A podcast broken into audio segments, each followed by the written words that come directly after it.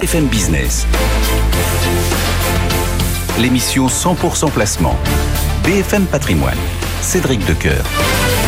Merci de nous faire confiance jour après jour pour vous accompagner dans le monde de vos placements. C'est la deuxième heure de BFM Patrimoine qui commence avec toute l'actu éco avec Stéphanie Colo. BFM Business, l'info éco, Stéphanie Colo. Et une, l'économie européenne résiste mieux que prévu. La Commission révise à la hausse sa prévision de croissance. Le PIB devrait progresser de 0,9% en 2023. En parallèle, Bruxelles abaisse sa prévision d'inflation à 5,6% sur l'année. Et la zone euro devrait éviter de peu une récession cet hiver. En France, un accord inattendu se dessine sur le partage de la valeur. Patronat et syndicats sont en train de converger vers un accord majoritaire. À la clé, l'obligation de distribuer de l'épargne salariale salariale à partir d'un certain seuil de bénéfices pour les sociétés de 11 à 49 salariés. Aujourd'hui, ce dispositif est, obligatoire dans les entreprises de plus de 50 salariés. À ce stade, FO se dit favorable. La CFDT n'est pas défavorable. Les autres syndicats sont encore réservés. Orpea publie un chiffre d'affaires en hausse de près de 9% en 2022 à 4,6 milliards d'euros. C'est conforme aux attentes, mais la dette dépasse les 9 milliards d'euros. Le groupe en pleine restructuration financière va passer sous le contrôle de la Caisse des dépôts. L'assureur massif acquiert Mondial Pare-Brise, le spécialiste de la réparation et du remplacement de pare-brise. Il y a chaque année 2,5 millions d'interventions pour des bris de glace en France, montant de l'opération 103 millions d'euros. C'est aujourd'hui que débute le salon euh, Aero India à Bangalore. On attend notamment la confirmation d'une commande record pour Airbus et Boeing. 250 appareils chacun pour la compagnie Air India pour plus de 100 milliards de dollars au prix catalogue. Toujours en Inde, Nissan et Renault vont investir 600 millions de dollars pour se renforcer dans le pays. Les constructeurs vont y produire six nouveaux modèles de véhicules, dont deux électriques. Le plan prévoit la création de 2000 emplois. La demande de pétrole euh, va dépasser ses niveaux pré-Covid cette année. C'est ce qu'anticipe en tout cas l'OPEP. L'organisation s'attend à sortir 102 millions de barils jour en 2023 et même jusqu'à 110 millions en 2025. Et puis, la Chine accuse à son tour les États-Unis d'envoyer des ballons à haute altitude. Selon Pékin, Washington l'aurait fait à une dizaine de reprises l'année dernière au-dessus du territoire chinois. Hier, un nouvel objet volant a été abattu par euh, l'armée américaine. C'était le quatrième en moins de dix jours. Selon la Maison-Blanche, l'objet ne représentait pas une menace militaire, mais aurait pu euh, perturber le trafic aérien. Cédric. Merci beaucoup Stéphanie. On se retrouve bien évidemment chaque heure pour suivre cette actualité économique. Et nous tout de suite on file sur les marchés. BFM Patrimoine, l'émission 100% placement sur BFM Business. On file donc sur euh, les marchés. Thibault François nous attend du côté euh, de Fastea Capital. Bonjour Thibault. Bonjour Cédric. Bon, bon pied bon oeil en début de semaine? Ouais, c'est pas mal, hein. c'est pas mal. 7172 points sur, sur le CAC 40, 0,59 euh, de hausse. Euh, on ne s'attendait pas forcément à une hausse euh, aussi importante. D'ailleurs, ce, ce, matin, les, les, futurs étaient plutôt euh, plutôt négatifs. Euh, le Japon et les bourses asiatiques ont plutôt fini dans le négatif, donc on s'attendait plutôt à quelques prises de bénéfices. Et finalement, ça, ça repart ça repart bien sur le, le, le CAC 40. Euh, tant mieux. c'est vrai que les, le, les, scénarios, les différents scénarios qui avaient été envisagés d'une récession euh, possiblement forte euh, sur 2023 euh, s'éloigne un petit peu. Donc bah, ça, ça, détend un petit peu tout le monde, en tout cas sur, sur les différents actifs à risque. On a une, une inflation qui, qui ralentit euh, mois après mois depuis depuis le mois de septembre. Donc ça veut dire aussi qu'on on a des taux qui vont moins monter dans les prochaines semaines, dans les prochains mois. D'ailleurs, la Fed a ralenti sa hausse euh, son rythme de hausse de taux a, a de, elle est passé de 0,5 à 0,25. Donc tout ça, ça va plutôt dans le bon sens. Les actifs à risque euh, bah, sont plutôt plébiscités. On a d'ailleurs retour des flux euh, positifs sur le marché obligataire et sur le marché sur le marché action. Donc ça va un petit peu mieux sur sur les différents indices. En plus, on a des bonnes publications la plupart du temps sur sur les différentes indices mondiaux, donc que ça soit en Europe ou aux États-Unis. Donc un CAC 40 qui est, qui est, plutôt bien orienté ce matin, autour de autour de 7172 points. C'est-à-dire que ces publications qui battent vraiment leur plein restent euh, au cœur de, toutes les discussions sur les tables de marché. Oui, tout à fait. Bah, on, arrive sur les sur les grosses semaines de publication euh, en, Europe. Euh, donc les chiffres d'affaires, la plupart du temps, tombent sur pour pour l'année 2022. Les perspectives aussi sur 2023. Et donc là, bah, cette semaine, bah, cette semaine, on a encore une grosse semaine de publications, beaucoup de publications sur le CAC 40 et en, dehors, en dehors du CAC 40. Euh, J'en ai retenu quelques-unes euh, bah, qui sont qui sont euh, qui sont intéressantes parce qu'il y a eu beaucoup d'actualités ces dernières semaines autour de autour de ces titres-là. Euh, on a la publication jeudi. Jeudi, c'est une grosse journée de publication hein, d'ailleurs sur sur sur en tout cas sur sur Paris, plus d'une quinzaine de, de, publications. On a notamment Téléperformance. On, ça a fait vraiment l'actualité sur sur les dernières semaines, sur les derniers mois, notamment fin d'année 2022. notamment la partie ESG de Téléperformance qui a qui a euh, un petit peu volé en éclats avec euh, avec les problèmes qu'ils ont qu'ils ont connus en Colombie. Donc euh, la publication va être intéressante, savoir s'ils ont bien fini l'année 2022 et ce qu'ils vont faire notamment sur leur activité de modération. Donc ça c'est à suivre jeudi. On a aussi Ubisoft qui va publier jeudi énormément de profit warning depuis quelques semaines. Donc on va voir un petit peu ce que ça va donner en termes de en termes de publication pour pour Ubisoft. Et aussi on a la publication jeudi de Renault euh, Renault euh, qui a annoncé, euh, ben, on, va dire une, modification de, l'alliance avec Nissan ces, derniers jours. publication dans, donc Renault qui va ressortir sur 2022. On s'attend à une grosse publication de Renault et une amélioration nette des marges. c'est vrai que la partie opérationnelle de Renault se redresse bien depuis quelques quelques semaines, quelques mois. Si on a un peu plus de perspectives aussi sur sur l'année 2023, je pense que Renault risque d'être encore soutenu dans les dans les prochaines semaines. En tout cas, en tout cas, trois publications à suivre pour pour la bourse de Paris d'ici euh, d'ici jeudi.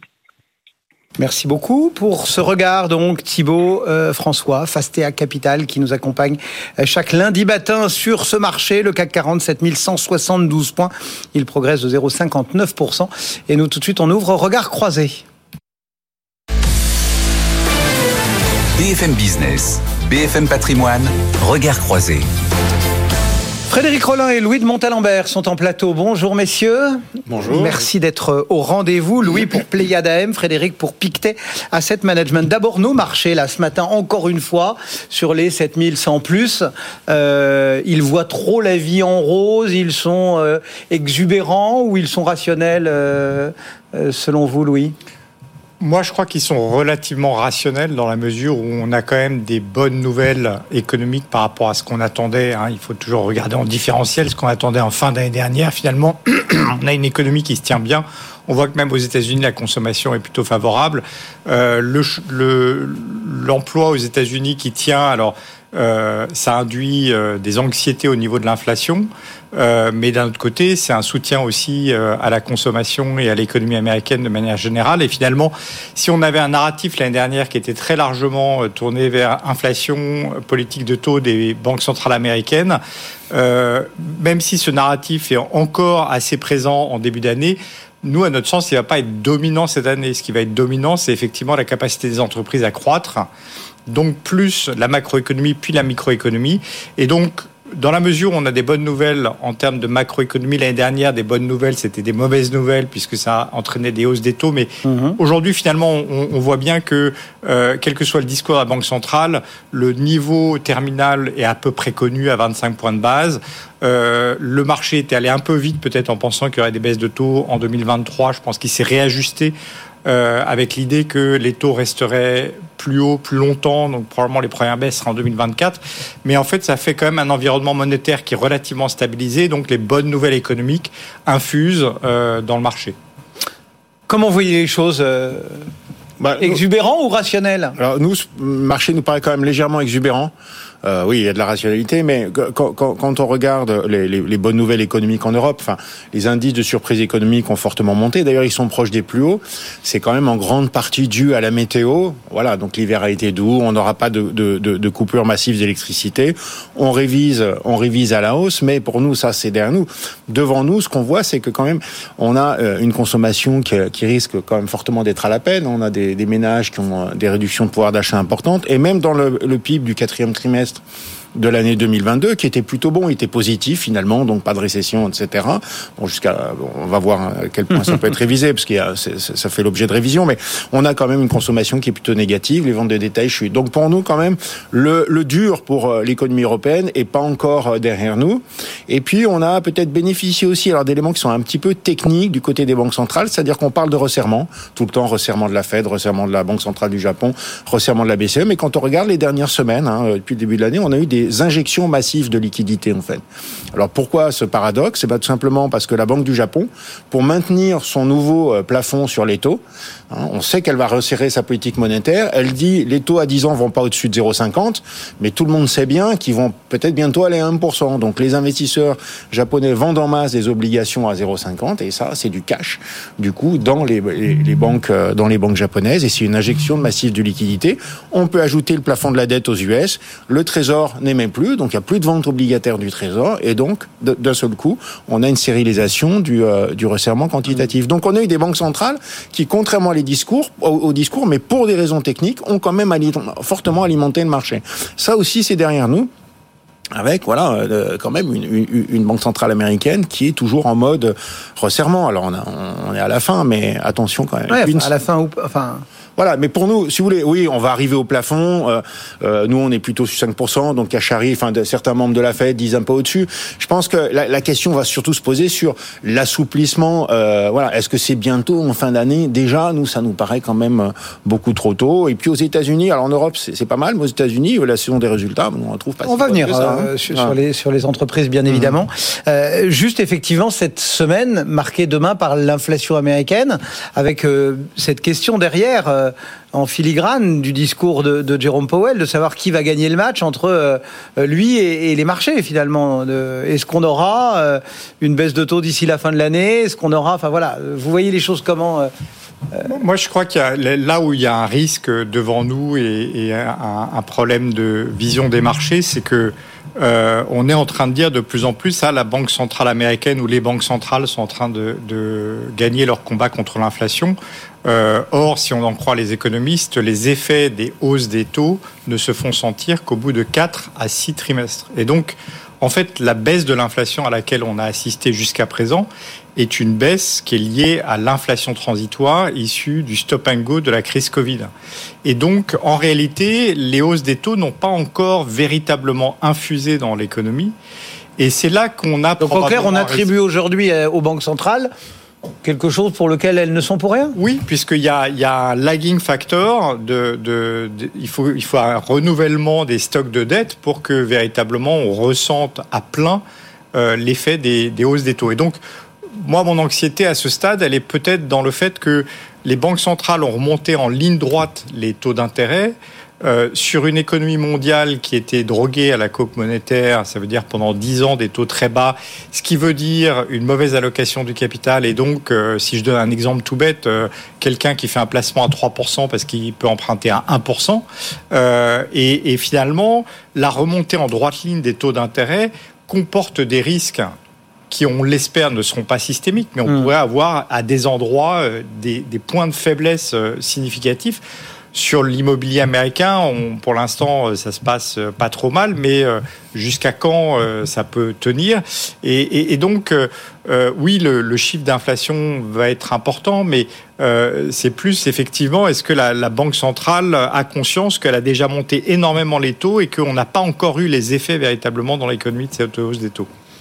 Il y a toutes ces questions, plus celle de la persistance de l'inflation. Enfin, le chiffre qui tombe demain, c'est là où il gênerait éventuellement aux entournures. Enfin, on voit quand même une petite pression de marché qui commence à, oui, il y a, y a, un petit se peu cristalliser autour de ce chiffre. D'inquiétude. C'est vrai que la direction euh, de baisse de l'inflation, elle est quand même assez probable. Hein. Une inflation causée par des politiques monétaires euh, extrêmes et puis euh, des confinements. Ben voilà, il y a plus de confinement, puis les politiques se sont renversées. L'inflation devrait baisser, c'est naturel. Mais on a vu quand même, on voit quand même que cette inflation peut-être pourrait avoir un petit peu plus de peine à baisser que ce qui était anticipé au départ, on a quand même des hausses de salaire hein, qui continuent euh, euh, aux États-Unis. Donc il y a, quand même euh, ici une demande qui peut être un petit peu, un petit peu soutenue. Et puis, et d'ailleurs, on a vu par exemple l'indice, ce, cet indice qu'on suivait beaucoup à une époque, est celui des ventes de voitures d'occasion, que l'indice des prix des voitures d'occasion a légèrement remonté le mois dernier. Donc les gens se disent attention, c'est peut-être pas si facile. Et puis du côté des loyers, eh bien on continue d'avoir une inflation des loyers assez forte. C'est-à-dire que et c'est ça hein, les effets aussi de délai euh, dont parlait Louis, c'est-à-dire que les taux hypothécaires montent, ça fait euh, baisser l'immobilier, mais les loyers, eux, ils, ont, ils, mettent beaucoup de temps avant de commencer à rebaisser ou en tout cas ralentir leur hausse. C'est pas encore arrivé. Donc là, c'est une question qui va se poser. Est-ce que les loyers commencent enfin à ralentir, euh, enfin l'inflation des loyers commence à ralentir ou ça continue? Et ça, je pense, c'est quelque chose qui va être très très regardé par la Fed parce que voilà, le premier, je dirais, vecteur de politique monétaire, enfin le secteur le plus directement touché, c'est quand même l'immobilier. si on continue d'avoir des hausses de loyers, je pense hmm. que la Fed va se dire, bah, faut peut-être que j'aille un petit peu plus loin, et ça, le marché euh, probablement n'aimera pas beaucoup. Donc il y aura une petite tension demain. Euh, Alors demain, on va regarder. Technique oui, même euh, sur. Ça va être très regardé, oui. Surprise du chef. Allez, on, quitte un peu la, macro histoire de, parler de nos marchés actions aussi avec les publications d'entreprises. Qu'est-ce qu'on en dit le, Voilà, on en parlait avec Thibault François. On, bat son plein, ça y est maintenant en Europe après la, la saison américaine. comment est-ce que vous voyez les choses? Alors, Parce que là, on est en train de boucler 2022 euh, et de travailler un peu 2023. Nous, nous, on a une vision très parcellaire parce qu'on ne regarde pas l'ensemble de la cote, mais sur les entreprises que l'on regarde, euh, on est plutôt agréablement surpris. En fait, on a été assez agréablement surpris tout au long de l'année. Euh, il faut se souvenir qu'en 2021, on a eu un très fort rebond euh, lié à la réouverture post-Covid. Et nous, on s'attendait en 2022 à une croissance qui se calmerait. Et en fait, ce qu'on a constaté sur les entreprises qu'on suit, ça a été une accélération de la croissance en 2022 et encore une amélioration des marges une fois de plus, c'est très parcellaire et je ne parle pas de l'ensemble de la cote. Mais euh, pour l'instant, nous, on a des résultats qui sont plutôt très satisfaisants sur les, entreprises européennes, euh, assez déconnectées du flux de macroéconomie. Alors, on n'investit pas dans les banques, on n'investit pas dans, toutes sortes de secteurs qui, nous intéressent moins, mais on est plutôt agréablement surpris sur les entreprises que l'on regarde, sur la, la puissance des résultats, toujours une croissance des marges. Euh, donc, euh, donc plutôt du plutôt du positif. Plutôt du positif, ouais. Et vous chez Pictet, comment est-ce que vous considérez un petit peu cette saison en cours eh ben, aux États-Unis, c'est quand même plutôt euh, finalement assez décevant, hein, parce que le quatrième trimestre avait déjà été très largement révisé à la baisse, et il y a encore pas mal de déceptions. Hein, donc c'est pas une bonne euh, saison bénéficiaire aux États-Unis, avec une grosse pression sur les marges. Hein, C'est-à-dire que l'inflation qui baisse, ça veut dire quoi hein? Ça veut dire que les entreprises ont du mal à euh, répercuter dans leur prix de vente les coûts qu'elles ont aussi en termes de coûts salariaux, de matières premières, etc. Et puis en plus, on a une baisse des volumes. Hein. Donc dans au total, on se retrouve quand même avec des pressions assez fortes sur les marges qui ont commencé déjà aux États-Unis. Mais n'oublions pas que les États-Unis ont ralenti avant l'Europe. Hein. Ils sont sortis du confinement avant nous, ils ralentissent avant nous. Et donc on voit bien aux États-Unis les marges qui sont sous pression et surtout dans les entreprises cycliques. Du côté de l'Europe, effectivement, euh, voilà, il y a encore de l'inflation, il y a encore euh, un, pouvoir sur les prix. Les marges sont, euh, sont au top.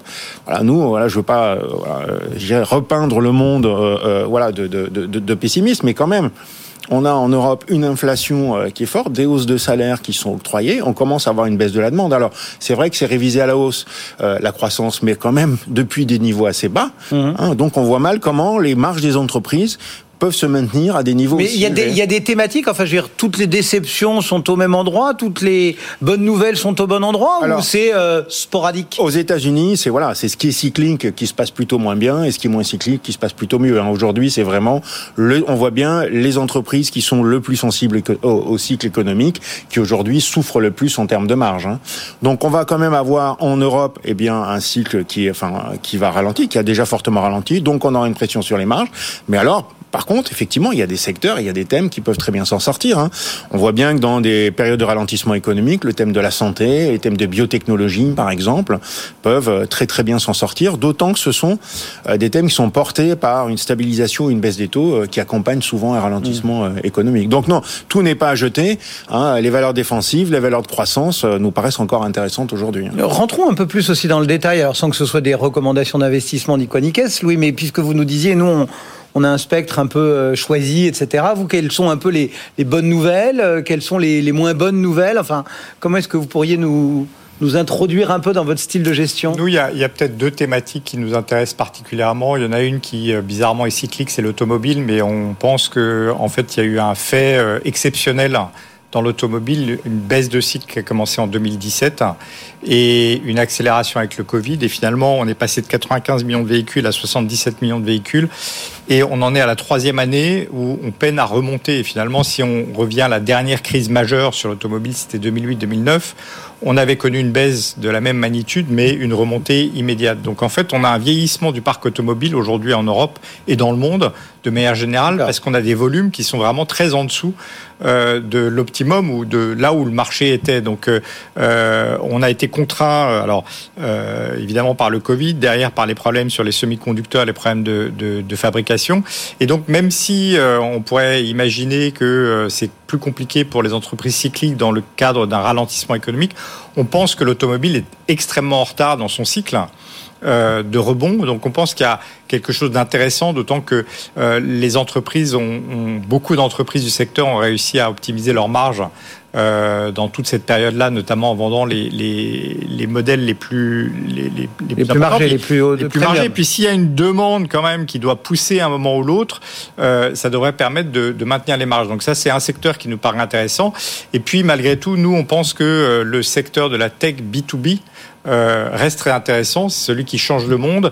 Et on est finalement sur euh, des entreprises qui sont dans une nouvelle phase de la digitalisation avec le cloud. Et donc, nécessairement, euh, même si toute entreprise est affectée par le ralentissement économique, le cloud entraîne des fortes économies et gains de productivité pour les entreprises. Et donc, il y a quand même un vent arrière pour ces entreprises qui, certes, étaient très survalorisés en, 2021, ont connu des, effondrements de multiples, ont beaucoup euh, subit finalement euh, la, théorie économique sur la hausse des taux et les flux futurs. Et on pense qu'aujourd'hui, elles sont à des multiples qui sont extrêmement bas euh, historiquement. Et toutes vos pistes d'investissement sont confortées par le, le, climat actuel ou vous avez quand même quelques déceptions Un pari qui, qui vous a. non, non, on, pense. Vous êtes un peu cogné le nez ou. Oui, oui, aujourd'hui. Une déception, quoi. Non, non, ça, ça, reste compliqué parce que le marché est encore largement dominé par la macroéconomie. C'est-à-dire que s'il y a trois variables qui font bouger un titre de bourse, il y a la macroéconomie, euh, la, les liquidités et euh, le sentiment général, la psychologie collective. Euh, alors, la micro devrait dominer, c'est ça, dans les thèses d'investissement. Mais aujourd'hui, on voit que c'est les thèmes de liquidité qui ont beaucoup dominé les mouvements sur ces titres-là. Donc, c'est vrai qu'on a quelques déceptions, notamment sur les, entreprises B2B exposées aux, petites aux petites entreprises, aux PME américaines, mais de manière générale, euh, ça nous paraît très favorable. Comment est-ce que euh, vous voyez un autre marché qui a pas mal fait parler de lui ces derniers temps? C'est le marché obligataire. Euh, le moins qu'on puisse dire, c'est que 2022 avait été assez inédite sur ce point-là. Qu'est-ce que Comment est-ce que vous voyez les choses? Parce que dans, toute la démonstration, euh, euh, on a chaque fois ces questions de taux. Euh, comment est-ce que vous les voyez, ces, marchés obligataires en 2023 là, C'est une opportunité? C'est, Je dirais plutôt stable, légèrement porteur. C'est-à-dire que on est quand même dans une période de baisse de l'inflation, au moins pour voilà les 6, 6 à 8 prochains mois. Alors on verra où elle atterrit, cette inflation, évidemment, hein, puisqu'on sait bien qu'il y a, peut-être des phénomènes structurels, hein, la démographie, mm-hmm. la transition énergétique, qui peuvent maintenir une inflation plus élevée qu'elle ne l'était auparavant. Mais voilà, néanmoins, la tendance aujourd'hui, euh, euh, c'est plutôt, euh, c'est plutôt à la baisse, mais sur des niveaux de taux qui sont quand même encore aujourd'hui pas trop élevés. Donc on voit plutôt, voilà, on pense que c'est porteur parce qu'il y a un petit peu de, voilà, il y a, du portage, hein, tout simplement aujourd'hui sur sur les obligations. On regarde, par exemple, les obligations américaines. On a un taux de rendement sur les obligations américaines qui se compare avec, enfin très aisément avec le, le, taux de rendement sur les actions, par exemple. Donc on peut avoir des rendements sur le dollar qui sont assez élevés, euh, avec beaucoup moins de risques sur les actions, par exemple. Donc on a quand même un marché qui est un petit peu porteur euh, sur les, les, les obligations d'État, mais ce qu'on va préférer quand même, c'est euh, les obligations d'entreprise. Là, on a des rendements un petit peu supérieurs, mais des entreprises les mieux notées. Hein, celles qui vraiment sont assez solides et quand il y a une récession ou un cycle économique un petit peu morose, ça les fait pas beaucoup bouger. Hein, donc comme c'est voilà, ce qu'on en cite pas vraiment de récession profonde, euh, voilà une économie voilà un petit peu qui va un petit peu doucement, bah, ces entreprises vont résister et offrent euh, voilà des écarts de rendement qui sont plutôt euh, plutôt intéressants aujourd'hui. Donc on va aller plutôt sur cette partie-là obligataire et puis on achète aussi les obligations émergentes. Alors pourquoi les obligations émergentes? Parce que voilà l'inflation baissant, bah, les banques centrales quand même voilà continuent de resserrer, mais ça va être un petit peu plus doux aussi par rapport à 2022 L'inflation en Amérique latine, on a des très bons signes de contrôle de l'inflation, notamment au Brésil. Hein, la Banque centrale a été très sévère. Et donc l'inflation baisse. Donc le risque d'Amérique latine, où on a vu les années passées des inflations exploser, c'est plutôt derrière nous. Voilà, avec des rendements qui sont plutôt élevés. Et puis la reprise de la Chine aussi, hein, qui va porter les pays d'Amérique latine. Donc voilà, crédit, mais plutôt bien noté. pays d'Amérique latine, c'est pour nous un bon mix sur les marchés, sur les marchés obligataires. Je vous pose pas la question sur l'obligataire, Louis. Non, j'y connais rien. Merci à tous les deux d'avoir euh, partagé autour de ces quelques thématiques. Louis de Montalembert, donc Pléiade AM, et Frédéric Rollin pour Pictet Asset Management. Dans un instant, on va faire un détour sur les marchés grâce au regard technique d'Andrea Tony qui nous attend chez Saxo Bank. Puis n'oubliez pas les replays qui vous permettent euh, de nous retrouver à tout moment. Vous les avez sur le site ou sur vos plateformes préférées. À tout de suite.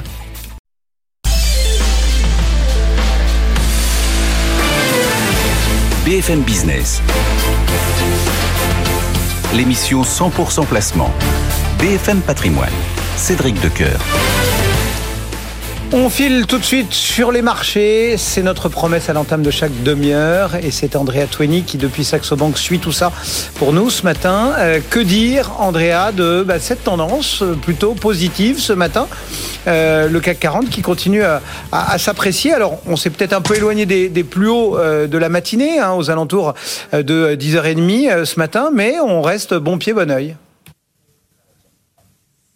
On a un cran au-dessus, mais on reste sur une sur une spirale plutôt positive ce matin sur sur le CAC. On a connu la semaine dernière une semaine un petit peu plus poussive, un petit peu plus compliquée, notamment en raison de différents speakers de la Fed qui ont remis l'accent sur euh, des propos plus hawkish, sur une politique monétaire plus restrictive du côté de la Fed, sur la nécessité de continuer d'augmenter les taux et de ne pas euh, et de continuer de lutter contre l'inflation. Donc du coup, c'est vrai que ce matin, on, les marchés font encore une fois preuve de résilience, de résistance. Hein. Ces, ces, discours, ces propos qu'on a euh, qu'on a entendus la semaine dernière n'ont pas forcément euh, perturbé, bouleversé la marche en avant des, des, marchés. Alors il y a aussi un côté un petit peu attentiste hein, ce matin dans, euh, dans, dans les indices. On a on a une attente qui est assez forte avec les chiffres de l'inflation demain aux États-Unis. On sait qu'on a un catalyseur principal euh, omniprésent qui est justement la lutte contre l'inflation à travers la politique monétaire des banques centrales.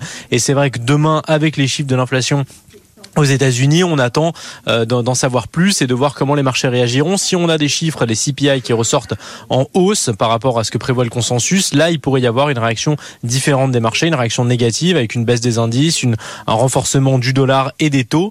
Et donc, du coup, ces, chiffres de, ces chiffres de demain auront vraiment toute leur importance pour euh, la suite et pour, euh, encore une fois, la, les perspectives qu'on pourrait avoir sur, sur les indices. On sait maintenant que vraiment la macroéconomie est au centre hein, de l'analyse de la Fed pour déterminer sa politique monétaire à venir. Ça a été précisé encore la semaine dernière par les différents speakers. Donc, encore une fois, les chiffres de cette semaine, avec en tête les CPI, mais aussi euh, les ventes au détail mercredi, auront toute leur importance dans justement cette analyse. Et puis ce matin, on a quand même eu une bonne nouvelle du côté euh, de la zone euro avec euh, la révision à la hausse de la croissance et la révision à la baisse de l'inflation. C'est aussi été un facteur de soutien pour les indices ce matin. Euh, donc voilà, mais on devrait quand même avoir une séance globalement assez attentiste. On a toujours techniquement un plafond de verre sur le CAC autour des euh, 7225, euh, 250, euh, 235 points, pardon. Et puis à l'inverse, on a euh, globalement plusieurs supports qui, supports qui peuvent tenir 7150, euh, 7125 jusqu'à 7100 globalement. On a des supports qui tiennent sur le CAC et qui permettent potentiellement à l'indice de rebondir si on devait revenir sur ces supports et d'aller euh, viser à nouveau ces, euh, ces plus hauts autour des 7225 euh, dans un premier temps.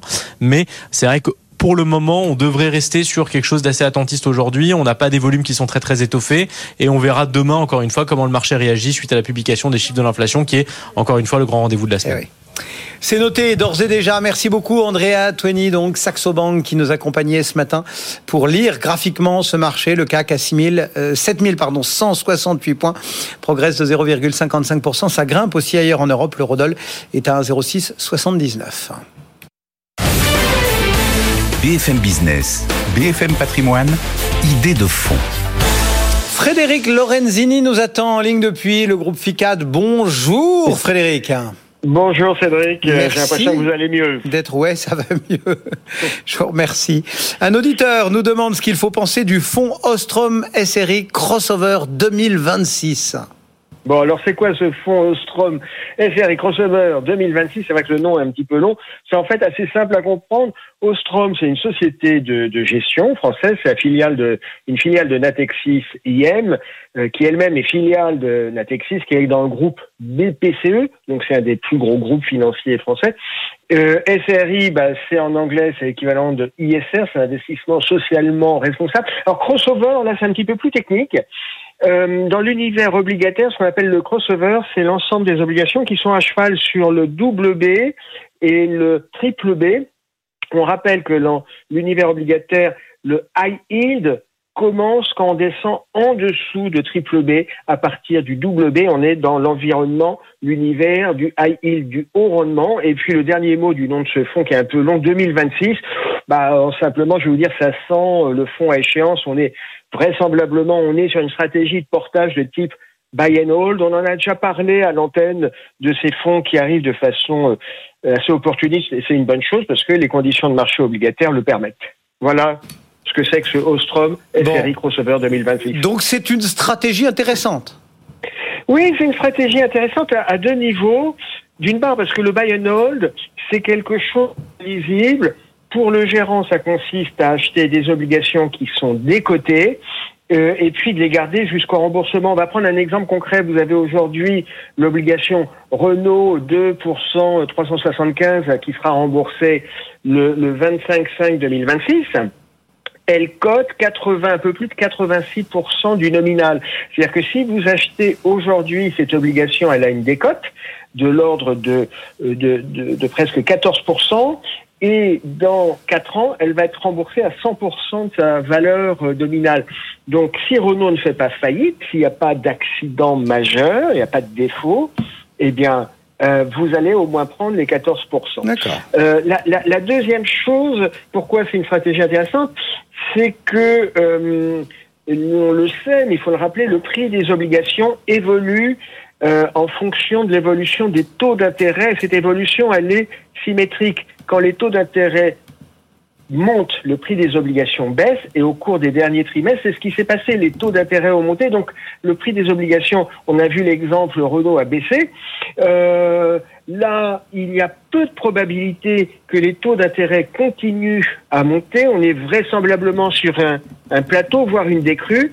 Euh, et puis si les taux baissent, eh bien, on va assister à une hausse des papiers. Donc oui, c'est une stratégie si on choisit bien le papier, si on choisit bien l'obligation et qu'il n'y a pas de défaut, c'est une stratégie gagnante. Qu'est-ce qu'on va trouver concrètement dans, dans ce fonds, Frédéric? Alors, le portefeuille a vocation à être composé euh, d'obligations d'émetteurs européens, uniquement européens. On aura, on va compter, euh, indique la maison, une quarantaine de signatures, sachant que pour une même société émettrice, vous pouvez avoir plusieurs obligations différentes, plusieurs souches. Alors là, l'équipe élargit le, champ du crossover strict. On disait tout à l'heure, le crossover, c'est ce segment des obligations d'entreprise euh, à cheval sur le triple B et le double B. Là, l'équipe va aller jusqu'au triple B plus, donc c'est mieux que le triple B, et va aller jusqu'à single B, euh, simple B. Donc c'est moins bien, c'est plus loin dans le high yield, dans le haut rendement, mais pour le moment, le portefeuille est en train d'être constitué et c'est un petit peu euh, trop tôt pour soulever le capot et voir concrètement quels sont les noms qui sont en portefeuille. Du coup, on y va ou on n'y va pas pour euh, ne pas oublier la question traditionnelle? Écoutez, euh, objectivement, c'est une offre qui est, qui est sérieuse. Euh, Ostrom connaît bien cette classe d'actifs. La maison a plusieurs fonds euh, sur cette classe d'actifs.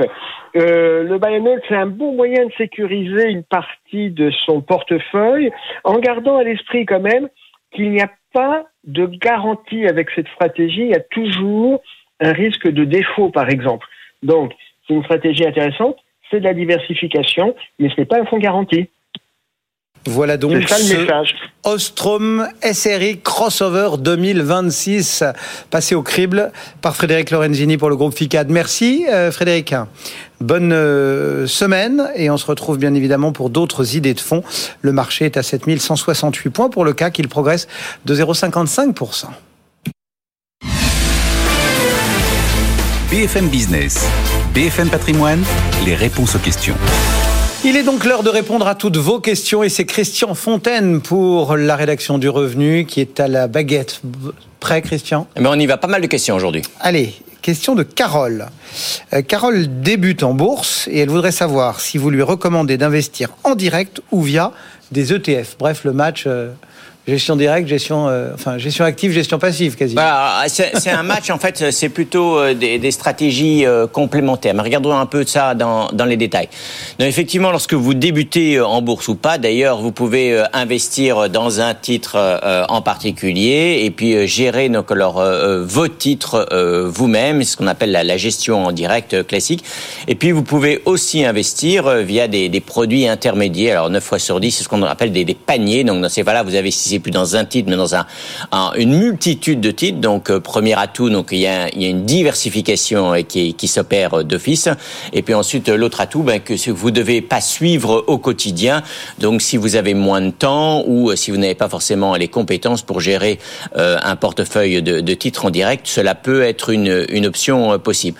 Mais vous voyez très bien, Cédric, là où je veux en venir, c'est-à-dire qu'en fait, ce sont des approches qui sont plus complémentaires. Ce sont des, des, des supports d'investissement euh, qui euh, dans lesquels que l'on peut cumuler. Hein, Lorsqu'on regarde dans le détail, on le fait souvent au revenu, les, les portefeuilles des Français, les, les, comptes titres ordinaires ou les PEA, on voit bien qu'ils sont à la fois investis en titres en direct, mais qu'il y a toujours une ou deux SICAV ou un ou deux trackers qui traînent. Bon. Et l'une des, l'une des raisons, c'est que c'est véritablement la meilleure stratégie. Pour les titres en direct, pour le, plutôt les actions européennes, le mmh. revenu conseille d'investir dans des titres en direct. Pourquoi? Parce que c'est euh, ce qui donne les meilleurs résultats. Euh, parce que donc vous faites vous-même, on revient sur le sujet tout à l'heure, à savoir que vous optimisez euh, les frais.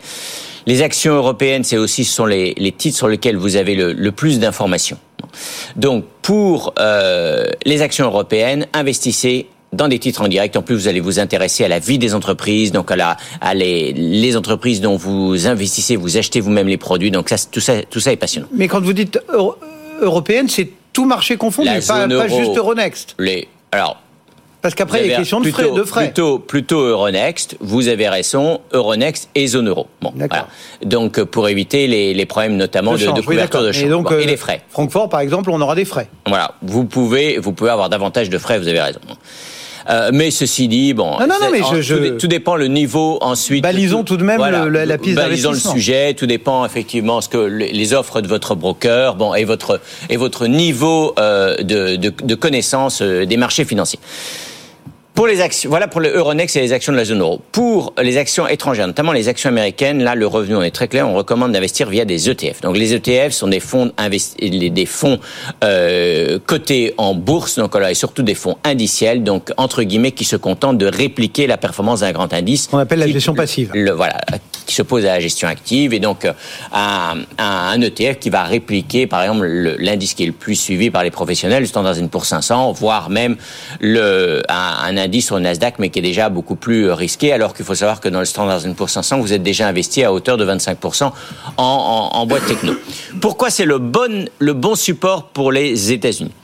Parce que les États-Unis, c'est un marché, c'est le premier marché mondial, plus de 60% de la capitalisation boursière mondiale. C'est un marché peu ou prou parfait où pour les gérants professionnels, et les études Spiva le montrent très très bien, il n'y a que 5 à 10%, moins de 5% des gérants professionnels qui réussissent sur 10 ans à battre les indices. Donc pourquoi prendre un risque, un risque supplémentaire, ce n'est pas nécessaire.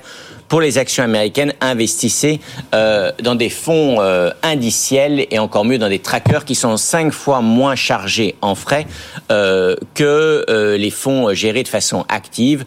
Et on ne le répétera jamais assez. Euh, les frais, c'est l'une des composantes essentielles de la performance de votre compte titre ou de votre PEA. Troisième famille de support d'investissement, c'est les fonds gérés de façon active.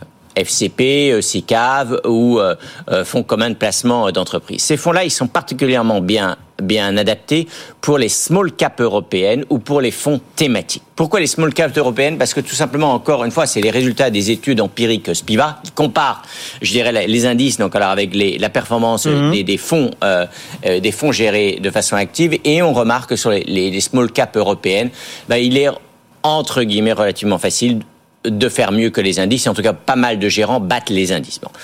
C'est le cas aussi sur les fonds thématiques, et là on comprend facilement pourquoi, parce qu'il est assez facile pour un gérant actif de ne pas être investi dans le ou les nanars donc alors, du, du secteur que tout le monde connaît, alors que la gestion indicielle répliquera de toute façon la, la composition de l'indice. Voilà.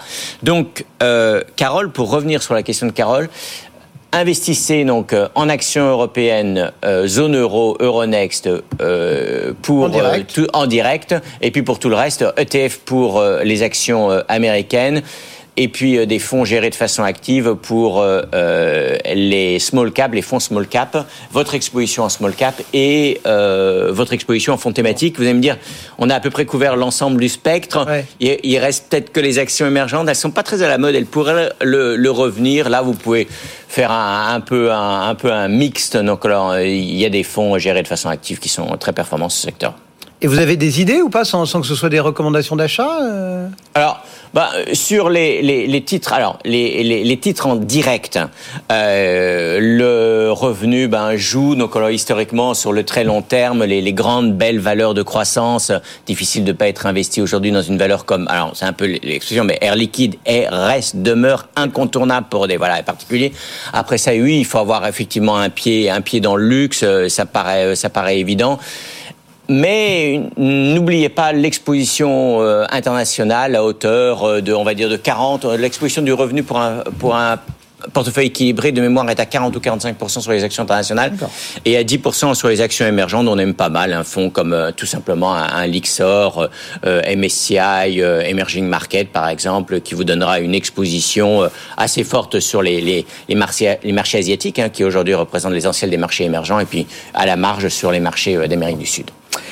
Voilà quelques euh, principes de gestion, Carole. Euh, question de Lionel. Que pensez-vous de l'assurance vie luxembourgeoise? Alors ça, c'est une question qui revient, qui revient souvent. D'abord, euh, ouais, il, il n'y a pas mal le monde patrimonial régulièrement. Voilà. Alors d'abord, il faut savoir que, alors ça, le monde patrimonial le sait, mais le grand public moins. Il n'y a pas forcément euh, d'avantages fiscaux. Vous voyez le mot Luxembourg, c'est un peu comme le mot Suisse ou Singapour. On s'imagine tout de suite derrière que ça permet d'échapper alors, euh, à l'impôt. Ce n'est pas le cas. C'est même pire que ça. C'est-à-dire que si vous avez ouvert un contrat d'assurance vie luxembourgeoise, même si vous le n'effectuez aucun retrait, même si vous n'effectuez aucun retrait, ce n'est pas le cas pour un contrat d'assurance vie classique. Mais si vous n'avez effectué aucun retrait, c'est comme pour un compte, euh, comme pour un compte courant ou un compte titre détenu à l'étranger, vous devez le déclarer. Ça va être bientôt d'actualité lors de la déclaration euh, de revenus au mois d'avril. Bon, alors pourquoi Et- il y a de l'assurance vie luxembourgeoise moi, mais alors, pourquoi il y a l'assurance vie luxembourgeoise? D'abord parce que ça offre une, une très grande souplesse de gestion. Vous pouvez y mettre euh, des, des supports d'investissement immobilier, titres non color, non cotés. Vous pouvez choisir assez facilement votre gestionnaire et surtout en changer. Vous pouvez aussi investir dans des fonds en euros euh, libellés dans différentes devises, notamment du dollar. Ensuite, il y a, mais ça je rentrerai pas dans les détails, il y a euh, les contrats multisupports euh, luxembourgeois sont dotés de pare-feu qui font que le, il pourrait mieux résister, en tout cas le fonds en euros pourrait mieux résister en cas de, en cas de crise systémique. Alors tout ça c'est un peu les plus. Maintenant les moins, bah, les moins souvent il y a un niveau de frais supérieur. Euh, souvent euh, les fonds en euros sont peu rentables et puis il peut y avoir un, un manque, euh, je dirais, de transparence ou en tout cas de, de, de réactivité euh, des, des back-office. Tout ça au revenu, nous on recommande plutôt pour euh, les patrimoines très haut de gamme. Pour, ça. En plus, il faut généralement quand même un ticket d'entrée qui est. euh, qui est très assez. Alors, il a, il a abaissé, il a été abaissé, il s'est abaissé ces dernières années, mais oh, c'est vrai que c'est souvent encore à 100, 150, voire 200, 250 000 euros. Donc oui, c'est des tickets d'entrée qui restent euh, substantiels.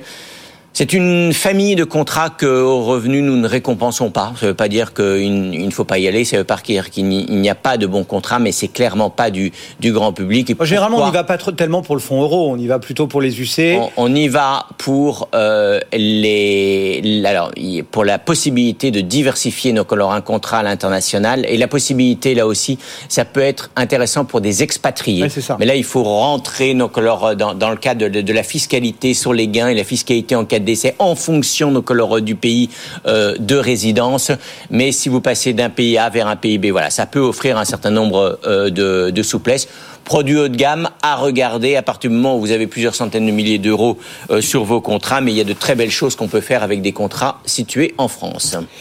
Voilà En donc. tout cas, pas d'avantages fiscaux. Non, non, voilà, Lionel, c'est c'est juste un produit patrimonial euh, supplémentaire.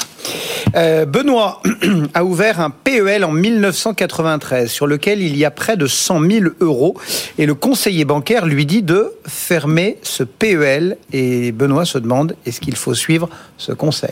Alors d'abord, euh, Benoît, sachez que vous êtes euh, il y a de nombreux titulaires de vieux PEL à qui les banques proposent ce type de euh, ce type d'opération. Alors c'est vrai que le PEL coûte très cher aux banques et en tout cas leur rapporte beaucoup moins que d'autres placements qu'ils préféraient et qu'ils mettent plus en, en tête de gondole. Alors il faut bien savoir que vous avez un vieux PEL, un PEL de 93, donc un PEL antérieur à mars 2011. Donc, euh, euh, Benoît, là, on est très clair. Votre banque ne peut pas vous forcer euh, à clôturer votre PEL. Vous détenez un, un, placement un peu miracle, un placement qui a une durée de vie totalement illimitée. Alors, le seul bémol, c'est que, vous savez, le PEL, c'est un peu tout ou rien. C'est-à-dire qu'en fait, si vous retirez un euro, ça clôture votre PEL. Hein. Donc, c'est le seul petit bémol. Ensuite, euh, donc, un, premier point important, votre conseiller bancaire ne peut pas vous forcer de fermer votre PEL. Deux, euh, est-ce que vous avez intérêt à le conserver? C'est vrai que les PEL ouverts, notamment le vôtre, donc ouvert entre mai 1986 et février 1994 euh, rapporte 4,62% en brut. Ça signifie que si vous n'êtes pas imposé, ben vous payez entre guillemets que euh, les 17,2% de prélèvements sociaux, ça vous fait 3,8% de, de gains nets. Et si vous êtes euh, soumis à, à la flat tax, cela vous donne 3,2% net. Donc dans tous les cas, je dirais que vous avez un placement sans risque, un placement sans frais, un placement totalement liquide qui vous rapporte aujourd'hui plus que le livret A, euh, plus que n'importe quel fonds en euros, moins que le livret d'épargne populaire, mais il y a des conditions de revenus pour y avoir accès. Donc c'est plutôt, euh, plutôt à conserver.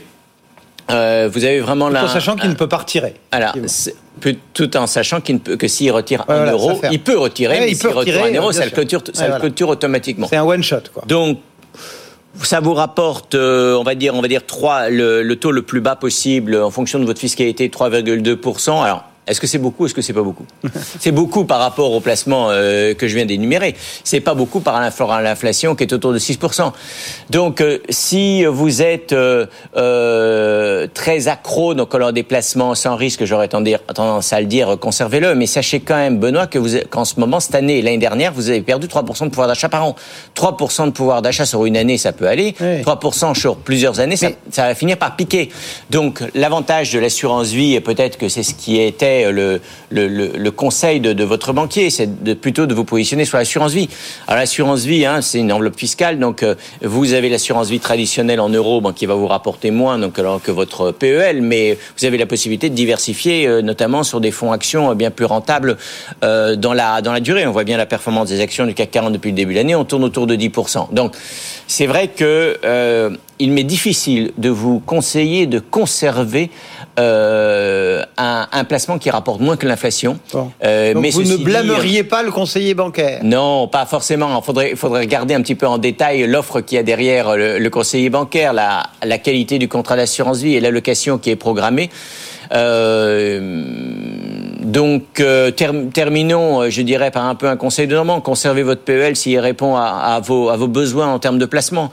Euh, c'est difficile d'être euh, d'être plus précis. Il faut qu'il y ait quand même une proposition plus alléchante en face. Voilà. Je ne peux quand même que vous inciter. Hein, les Français sont beaucoup trop investis en produits liquides, donc leur rémunérés aujourd'hui, donc à un taux inférieur à l'inflation. Donc, si vous êtes faites partie de, de ces Français-là, je ne saurais que vous conseiller de, de dynamiser euh, vos placements en acceptant une dose limitée de risque, notamment dans un contrat d'assurance vie multisupport. Voilà Benoît, étudiez la proposition, euh, mais en tout cas vous ne serez pas obligé de fermer ce PEL. Euh, question de Frédéric, salarié depuis 15 ans, il nous précise qu'il a 40 ans, Frédéric. Il prévoit de se mettre à son compte dans une SAS qu'il détiendrait à 50% avec son épouse. Et côté retraite, il se demande quelle stratégie adopter. Oui, Frédéric qu'il a, il a 40 ans, effectivement, il, veut mettre en place, en tout cas, il, a des, évolutions sur le plan professionnel, il s'interroge sur sa stratégie retraite. Bon, deux, peu ou deux options. Hein. Euh, la, première option, c'est euh, de se verser un, salaire minimum relativement faible, assez pour avoir tous ces tous ces trimestres et un minimum de points retraite, et puis ensuite se payer en dividendes sur lequel il ne va pas cotiser pour sa retraite, mais utiliser le produit des dividendes pour l'investir, par exemple, sur un plan d'épargne retraite individuelle et donc se constituer, je dirais, une retraite par capitalisation en complément d'une retraite par par répartition. Ça, c'est la première stratégie. la, deuxième stratégie, c'est au contraire, c'est se verser un, bon salaire pour maximiser ses droits euh, à la retraite, euh, quitte à payer plus d'impôts euh, aujourd'hui. En matière de, de d'épargne retraite, notamment des, des, des indépendants, c'est assez compliqué. Hein. il faut être bien conseillé. Euh, il faut éviter en matière d'épargne, de toute façon, toute stratégie extrême. Donc j'aurais plutôt tendance à lui dire bon de se verser un salaire correct pour quand même euh, se, se constituer une retraite de base significative. Bon, on parle beaucoup de la retraite en ce moment. Il faut savoir que la retraite versée par les régimes obligatoires de retraite, c'est quand même encore plus de 95 mmh. euh, 97 des, des, des pensions de des pensions de retraite. Donc mais un certain nombre d'indépendants euh, sont, sont, agacés par la, le faible euh, rendement donc, de nos régimes par répartition lorsqu'on compare le montant total des cotisations par rapport aux sommes euh, qui seront récupérées in fine. Je pense que en matière de retraite, il faut, euh, il faut vraiment miser sur les deux chevaux. À la fois donc, le système de retraite euh, obligatoire et puis à la fois euh, la retraite par capitalisation, donc une épargne, une épargne individuelle. C'est vrai que vous êtes chef d'entreprise, donc vous allez pouvoir véritablement jouer, décider du montant de votre salaire par rapport au montant de vos dividendes. En tout cas, ne vous... Ne vous oui, et puis le PER aujourd'hui qui gouverne entre guillemets tous les plans rend les choses aussi plus simples, non? Le, le, le PER rend aujourd'hui les choses plus simples parce qu'il est de bien meilleure facture que les, euh, les produits qui existaient avant la loi Pacte, euh, parce que vous avez la possibilité de sortir euh, en capital, ce qui n'était pas forcément le cas euh, auparavant. Donc le PER, effectivement, est un très bon, euh, je dirais, réceptacle euh, pour une épargne retraite individuelle. Alors auparavant, c'est vrai que, je dirais, les, les, données du choix entre répartition ou capitalisation n'étaient pas les mêmes puisque les, les produits de capitalisation n'étaient pas de, de si bonne facture. J'en profite pour faire une petite parenthèse. Hein. On parle beaucoup de la retraite par répartition aujourd'hui. Alors la, re, la, retraite par capitalisation, ça existe déjà en France. Ouais, Alors c'est vrai qu'elle est individuelle, elle n'est pas collective, voilà, mais elle existe déjà et elle existe déjà. un petit peu. Mais... C'est le PER, le plan d'épargne retraite, alors individuel ou pas, il peut être collectif ou pas, c'est vrai. Euh, voilà, les, les montants ne, ne, sont pas encore euh, significatifs, mais les fonds de pension ça existe en France, c'est le PER. Et euh, les fonds de pension, à la limite, même donc, quelque part, c'est l'assurance vie aussi. Mmh. La, la, plus belle enveloppe euh, d'épargne retraite des Français, c'est 1800 milliards d'euros, c'est l'assurance vie. Christian Fontaine et la rédaction du Revenu. Merci beaucoup Christian d'avoir répondu ce matin encore aux questions des auditeurs. N'hésitez pas à nous écrire bfmpatrimoine@bfmbusiness.fr et chaque jour nos experts se mobilisent pour vous apporter leurs réponses. Dans une poignée de secondes, c'est 90 minutes business et on retrouve donc Sandra Gandouin. Bonjour Sandra. Bonjour Cédric. Au programme aujourd'hui. On va parler de l'économie européenne qui se porte mieux que prévu. La Commission européenne a publié les chiffres de ses prévisions. Ça va mieux que prévu. On va en parler avec Thomas Asportas et avec Jean-Marc Daniel sur ce plateau en début de journal. On reviendra aussi sur euh, le salon Vinexpo et Wine Paris qui a ouvert ses portes aujourd'hui, porte de Versailles. Laurent David, le président de la Wine Tech, viendra nous dire ce que les startups apportent au secteur. Et puis, n'oubliez pas, 12h55, la deuxième partie de l'émission, la libre antenne de l'économie. On vous aide à recruter. On répond aussi à toutes vos questions. Aujourd'hui, on parlera du CV. Ce sera 12h55 jusqu'à 13h30. C'est à suivre. 90 minutes business. BFM Patrimoine revient demain matin. Le CAC, lui, est en hausse de 0,57%. BFM Patrimoine, l'émission 100% placement sur BFM Business.